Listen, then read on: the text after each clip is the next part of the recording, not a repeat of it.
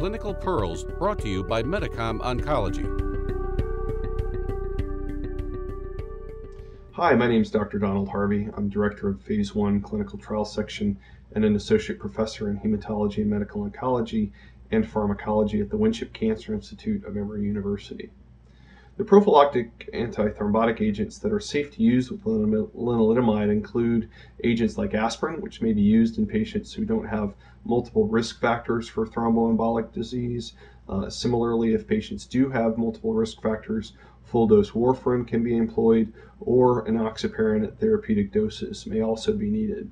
The novel anti, uh, oral anticoagulants, Uh, drug, drugs like apixaban or rivaroxaban, haven't specifically been evaluated here. However, it's hard for me to believe that these agents wouldn't be effective based on mechanisms of action and the ways that patients may have thromboembolic phenomena on lenalidomide.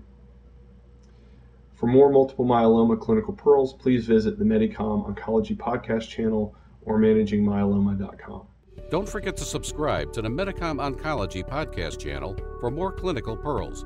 And be sure to visit managing myeloma dot com for more practice resources.